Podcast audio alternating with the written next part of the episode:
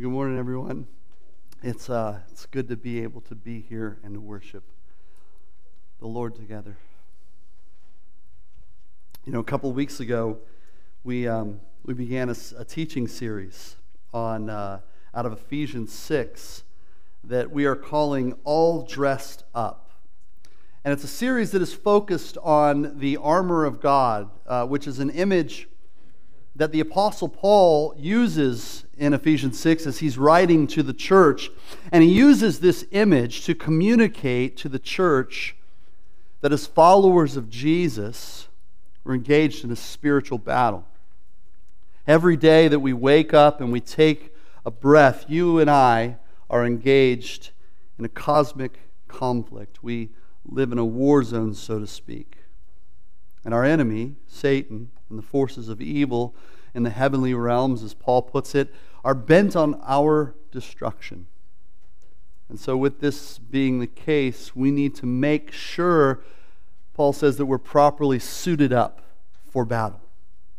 And so, we began this series, and uh, last week we started uh, looking at the individual uh, pieces of armor in this suit that Paul talks about.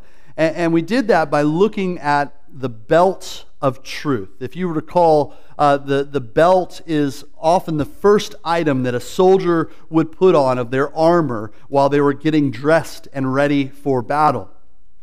And in the same manner, uh, the belt of truth is the first piece of our outfit that we need to get fitted up with. One of Satan's main tactics is deceit to get us to believe something that is counter to the truth of God. And so Paul says that we must begin by taking on the truth, by knowing the truth. And, and the image that he uses of a belt shows that it needs to, it needs to wrap around us. And we need to encircle ourselves with the truth. We need to wrap ourselves in the truth. And then we need to line our lives up with that truth. Truth is the first line of defense against the attacks of the enemy.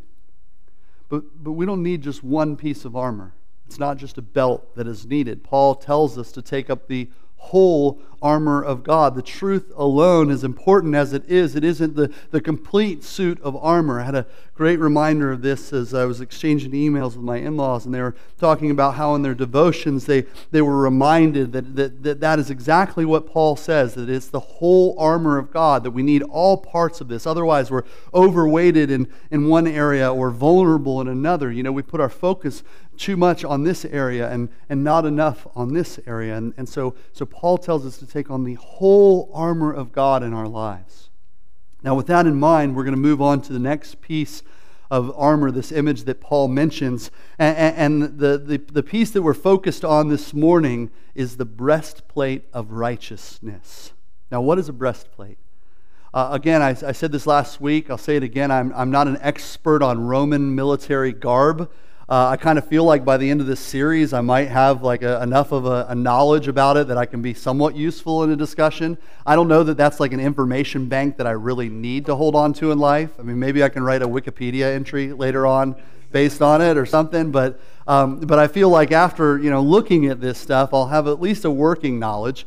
And and and what I understand from from looking at this. Um, when looking at the breastplate as a piece of armor is that this was a piece that was worn by, uh, by Roman soldiers, and it would have generally been made of like uh, tough leather and, and iron, different things to, to kind of make up this hard exterior. If you were a, uh, a Roman soldier that was wealthy or a higher ranking, yours might have even been made of bronze.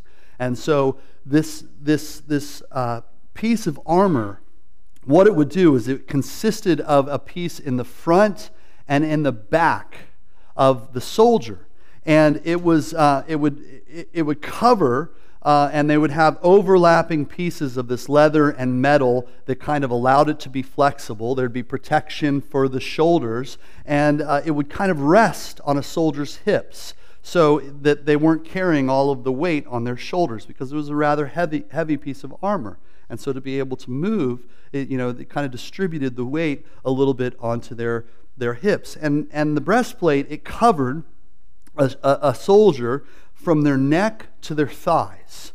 Um, and it, it was kind of like um, the ancient version of a Kevlar vest, you know? It's the ancient version of a, bel- uh, of a bulletproof vest. And a, and a soldier would not think of going into battle without wearing this piece of armor, without wearing a breastplate. And, and part of the reason for that is the area that it covered. It covers all the vital organs. It covers the heart. It covers the lungs. It covers the, you know, the, the kidneys. It covers the liver. It covers the intestines. All of the vital, you know, the, all of these organs here. And so that's what the, the breastplate would, would protect. Now, this isn't just any breastplate. Paul tells us to put on the breastplate of righteousness. So, what does he mean when he calls it the breastplate of righteousness?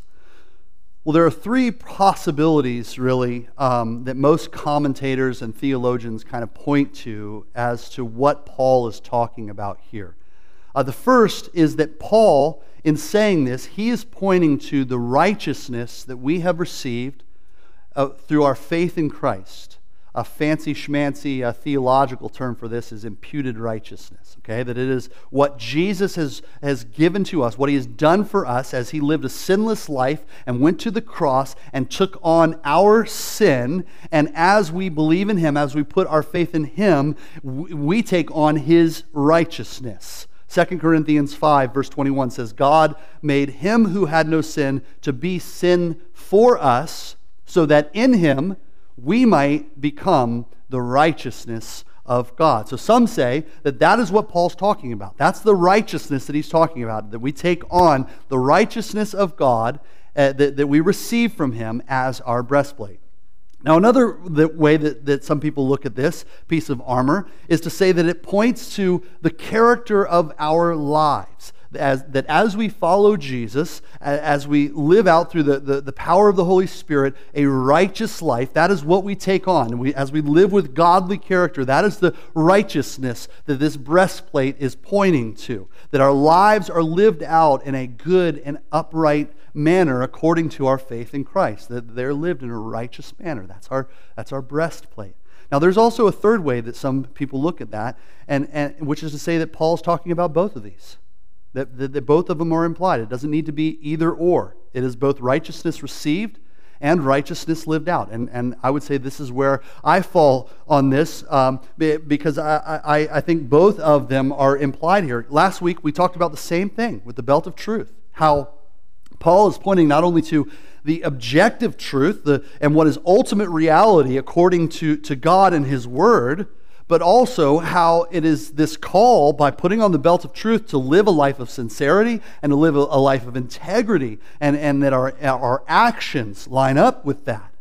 And, and, and, just as we have that, that going on with the belt of truth, I think we have a similar thing that's going on here with the breastplate of righteousness. We rest in the righteousness that we have in Christ, and from that righteousness, we are empowered to live a life in which the Holy Spirit makes us more and more like Christ, and, and, and or in other words, shapes our lives to be more righteous uh, or, and, and godly in character.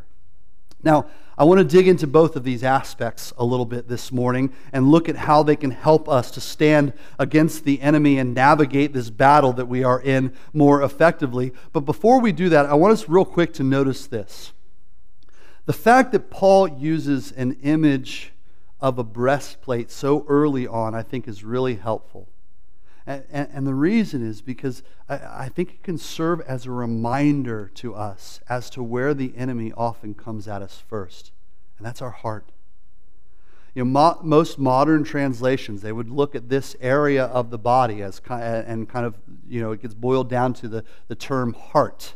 And, and, and, and what it, it really is referring to is the source of everything that makes us who we are our inmost being, the essence of who we are as a person. The heart refers to the seat of our, our thoughts, our motives, and our emotions. It is the source of everything that makes us who we are. And, and that is one of the most common ways that Satan attacks us is by going after us in those places in our thoughts, our motives, our emotions. It goes after our heart. You know, to, to just to put it simply, he knows that if he gets at our hearts, he can inflict a devastating wound. In Proverbs 4 23, what does it say? Above all else, guard your heart, for everything you do flows from it. Guard your heart, it says. Everything that you do flows from your heart. It is the wellspring or source of who we are. And so, of course, the enemy wants to attack us there. Of course, the enemy wants to attack us at the heart level. But Paul says that the righteousness, that righteousness can serve as a means of protection. It can help us to stand and protect our hearts from the enemy. And so I think it's so good for us to, to kind of think through that, the, the, the, the prominence and the priority that, that Paul gives of the breastplate here, because we need that protection for our hearts. But he says again, it's the breastplate of righteousness. And so we're going to look at both of those aspects that I was pointing to. And the first that, that, that uh, he's kind of pointing to here, I believe, is the righteousness that we receive through faith in Christ. Righteousness received. Scripture um, lets us in on one of the ways that, that the enemy attacks us, and that's to accuse us. Uh, Revelations 12, verse 10, calls him the accuser of our brothers and sisters, who accuses them before our God day and night. The enemy loves to accuse us, to point out our flaws and where we've fallen short, to heap shame on us and say, Look at you. You messed up again. You're, you're no good. You're full of sin. And here's the thing He's not entirely wrong. We have plenty of flaws that the enemy can point out in our lives. You and I, we, we, we regularly sin. And if we try to argue our standing on the grounds uh, uh, uh, of our own righteousness and in the way of our own righteousness, we don't have much of a defense. But thankfully, that is not our defense. Our defense is not our own righteousness, but the righteousness of Christ. Uh, there's a kind of a cool passage in, uh, in Zechariah 3. Uh, it is this vision that Zechariah has where the, uh, Joshua, the high priest of Israel, is in heaven and he's standing before God. And it says that, that, that Satan is there as well, and he's there to accuse him. And what it says is, is, in this vision, it says that Joshua is clothed in filthy clothes. Now, a little background I think is helpful here. See, the, the high priest uh, only came before God once a year on the Day of Atonement. And there was a ton of preparation that went into ensuring that the priest was properly cleansed and, and, and right and ready to stand before God on behalf of the people. There was a lot of, of preparation that went into making sure that he was cleansed you know, that he was clean standing before God. But even though this would have been the case and this preparation would have taken place, it says here in this passage that Joshua was dressed in filthy clothes as he stood before the angel. The, the original wording here for filthy clothes, it actually translates to say he was wearing clothes covered with excrement. It's pretty nasty. It's pretty, it's, it's this pretty ugly picture. And here's the thing it's, it's, it's, probably a good picture for us to see of how you know we must look at, before God as we come with all of our attempts at righteousness. We can't get ourselves clean. You know, our, our, our, and our enemy loves to point that out. You know, look at you, you're dirty, you, you, you stink. You're filthy. And Joshua, he is there just like that, standing before, before, you know, standing in heaven, and he's filthy. And there's no way that he can stand that way in the presence of God. And Satan is there to point it out. And Satan is there to accuse him. The enemy is, is there pointing a finger at him. It's a disaster. But look what happens here as, as that accusation comes. It says, the, the Lord said to Satan, The Lord rebuke you, Satan. The Lord who has chosen Jerusalem rebuke you. And then it goes on, verse 3 Now Joshua was dressed in filthy clothes as he stood before the angel. The angel said to those who were standing before him, Take off his filthy clothes. Then he said to Joshua, See, I have taken away your sin, and I will put fine garments on you. Then I said, Put a clean turban on his head. So they put a clean turban on his head and clothed him while the angel of the Lord stood by. What an incredible picture. I mean, this. This, this picture of what's going on here is so amazing. And here's the thing this is what happens as we put our faith in Christ. God strips away our filth and provides clothes that we couldn't provide for ourselves. You know, we are reclothed in, in, in, God's presence. We are, we are all dressed up in an outfit that we can't provide. The passage here says that, that Joseph was given fine clothes. He was given a turban, which would have, the turban would have signified royalty. He's given this, this, this outfit, you know, that is starkly different from what he, what he was standing in just moments before. And what an amazing picture that is for us to hold on to. Because as the enemy is standing accusing us and saying, Look at you, you're filthy and you're sinful and you don't have grounds to stand before the king, we can say, You know, we, you're right. On my own, I have no ground to stand on. On my own, I have no ground to stand on, but the ground that I stand on has been provided for me because that ground is the cross. That ground that I stand on, He has taken my filthy rags. He has taken that, that, that, that dirty outfit that I, have, I was wearing, and He has removed it, and He has clothed me in His righteousness. And so we, we can stand in His presence, and, we can stand in the face of our accuser because of the righteousness that we have through Christ and in Christ. It's not our own. It's, you know, that's that picture we looked at last week, Isaiah 59 where you know where God he looks around and he sees how every the state of everything and he says I'm uh, my right my arm is going to achieve salvation. And he said you know and and so it's this prophetic passage of the Messiah coming of Jesus coming right? And it says what? He put on righteousness as his breastplate. He and the and the helmet of salvation on his head. You know he came and, and, and brought that through Christ. And so to put on the breastplate of, of righteousness received of received righteousness is to remind ourselves and to remind the enemy that, that, that we can stand before God because it's based on the righteousness of Christ, and we have that. As we put our faith in Him, we have that righteousness, and, and, and that is enough for us to stand. It is Christ, because in Him we've been forgiven, we've been cleansed, and we've been given His righteousness. And so we have that righteousness received. That is one of the ways that, that, that this breastplate of righteousness, we, we, we lean into that. Now, the other aspect that we're looking at here is righteousness lived, or righteousness that is lived out in our lives. Last week we looked at Ephesians 4, and, and Paul tells the church this. He says, Put on the new self, created to be like God in true righteousness and holiness. He says, put on the new self, put on this, your, new outfit, put on your new life, your new self, created to be like God in true righteousness and holiness.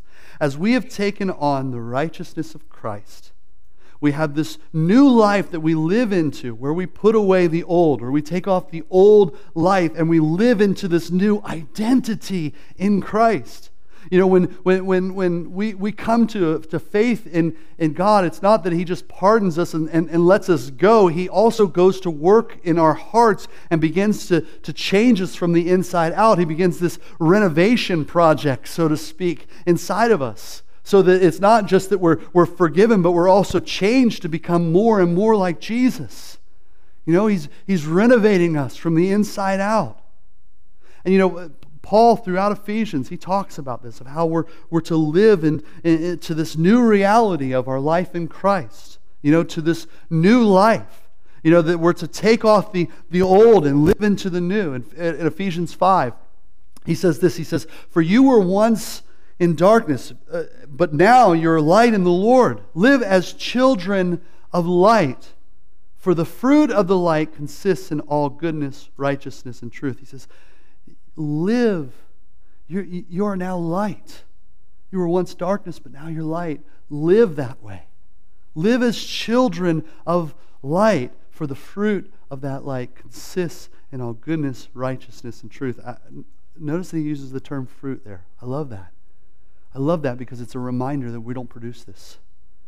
You know, we're not, this is the, the work of the Holy Spirit within us that produces this. This is not something that I'm, I'm manufacturing on my own. I'm not just hanging that, that, that goodness and righteousness and truth on the tree of my life. It's being produced by what God is doing inside of me and the renovation that He is doing in, in, in, my life as I've come to faith in Him and I've put off the old life and I'm living into the new life. He's renovating my heart and He's renovating my life and He's creating this stuff. And the fruit of that is on display. But it's His fruit. And so, again, there's this aspect here in the breastplate of righteousness as we look at this image where we live into this new life that is marked by godly, righteous character. And, and, the way that this helps us to stand against the attacks of the enemy is that as we live according to, to this, this new life, as we live according to the truth of God, to the Word of God, and, and line ourselves up more and more fully with, with, with what He is calling us to do and how He is calling us to live, and seek to develop more godly character and allow that renovation process to take place, then it allows us to identify more fully the attacks of the enemy and, and, and to more firmly and readily stand against those attacks as well. Uh, I love, um, I was watching a video from Priscilla Shirer again. She has a whole series on the armor of God, and she's telling the story about her and her kids. And they have a, a, a property that their house uh, kind of backs up to a, a pond uh, in Texas. And and they go out fishing in this pond. Her and the boys will go out fishing in this pond. And it's a pretty big pond, and so sometimes they'll go out fishing in the middle of this pond. They have a boat they keep, a little rowboat that they keep on the, the side of the, the pond to be able to go out there and fish from it. Uh, but the, the, the boat is flipped upside down so it doesn't gather rainwater. And so if they want to use the boat, they have to flip the boat over.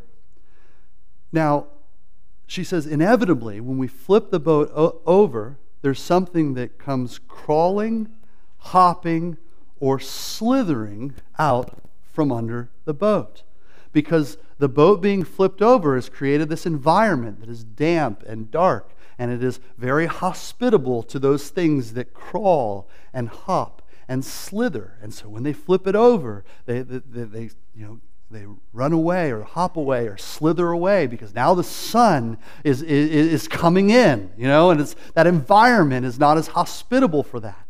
And the point that she makes here is that we need to flip the boat over in our lives and, and, and, let it sit upright in our lives so that the sun is, is, is shining down on our lives and, the, and, and so that we're not creating an environment in our lives where the things that crawl and hop and slither can, can survive as easily.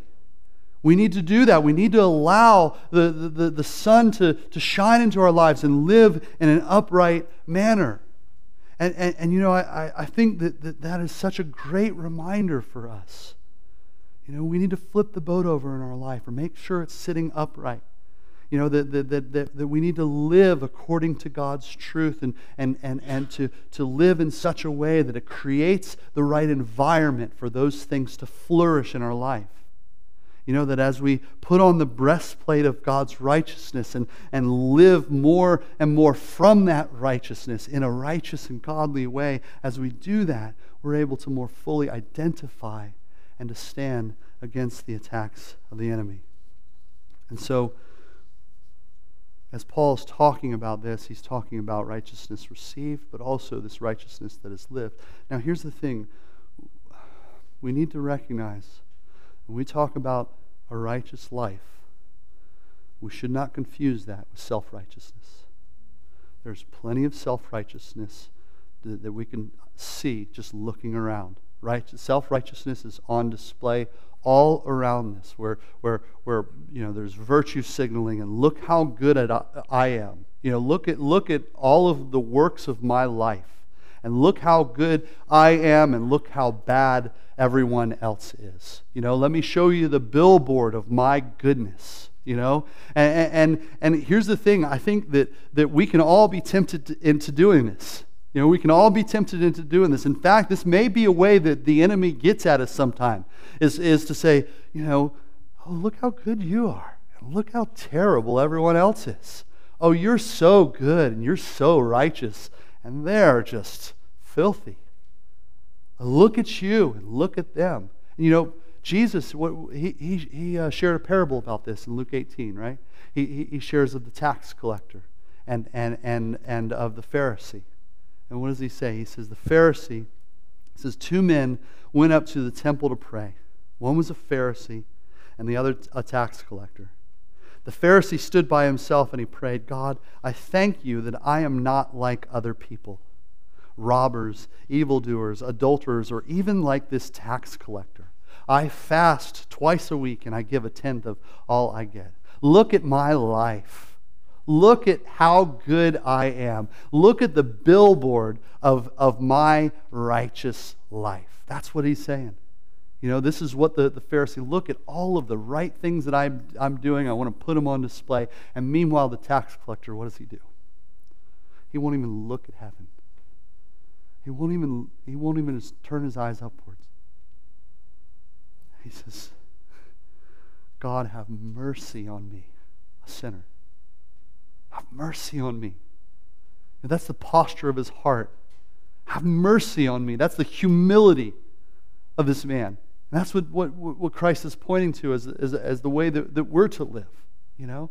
And Paul talks about this, you know, the whole idea of, of, of our self, you know, uh, our, the righteousness of our own lives being something that, that, that, we can look to as, as something we champion. He says in, in Philippians 3, he, he, uh, he says, you know, if, if there was anybody who could talk about how good they are, it's me. If there's anybody who could tell you how righteous they, they are, it's me. I have all of the medals, I've got all the trophies on my shelf. I did everything according to the law, the way that it was supposed to be done. I was zealous for it. So I've got all of the, the I've got all the passport stamps on, on, on the good and, and righteous ways of life. But what does he say? He says, but those are all dirty rags in comparison to the righteousness of Christ verse 7, he says, Whatever were gains to me, I now consider loss for the sake of Christ. What is more, I consider everything a loss because of the surpassing worth of knowing Christ Jesus my Lord, for whose sake I have lost all things. I consider them garbage. There's the same, same wording there. The original there, we, we hear uh, garbage, rubbish. It's manure. That's what he's talking about here. That's, that's, that's what he, he views them as the filthy rags that were being worn. I, I consider them all garbage that I may gain Christ and be found in him, not having a righteousness of my own that comes from the law, but that which is through faith in Christ, the righteousness that comes from God on the basis of faith. And that is the righteousness we need to cling to. It's not our own righteousness. It's not anything that, that, that, that we can do that we, we need to prop ourselves up by.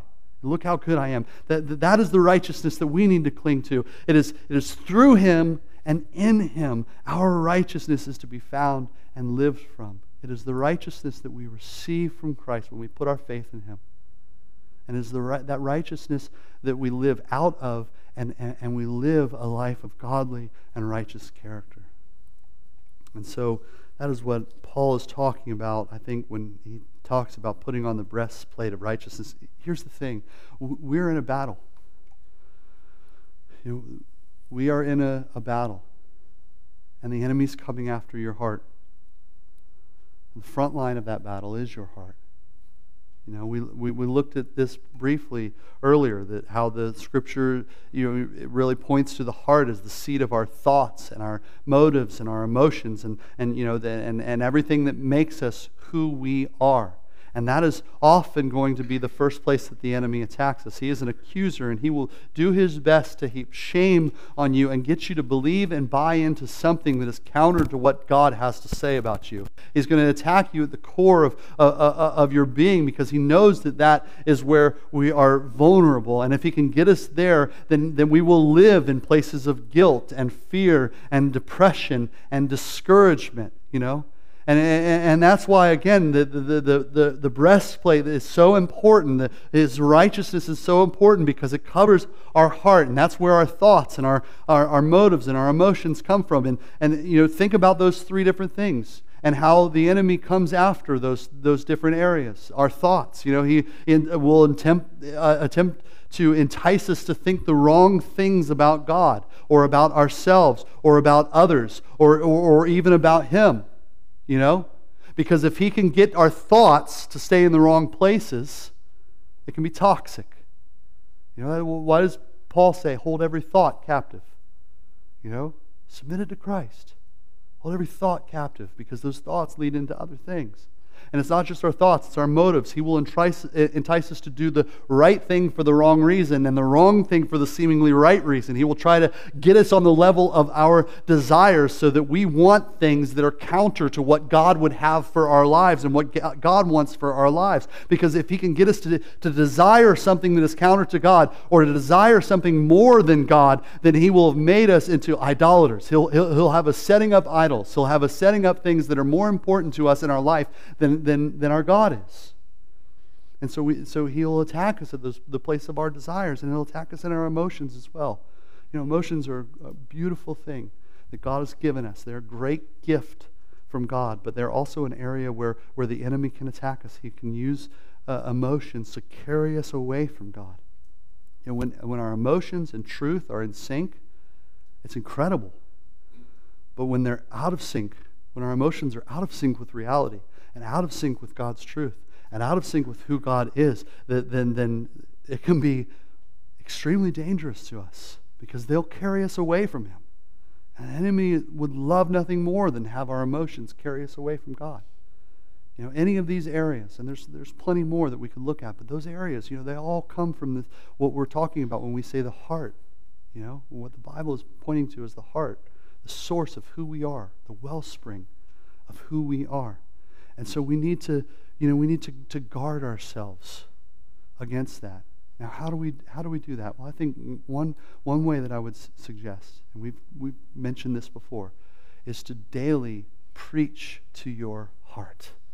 Daily preach to yourself. Preach to yourself the gospel of grace. Preach to yourself the life that God has called you to live into. You know, remind yourself Remind your heart, remind you, you know every aspect of who you are that we have this righteousness that we have received from god that, that, that he, he, he did through jesus come and live a, a, a perfect life. And he went to the cross and he took on our sin and as such we have, we have received his righteousness.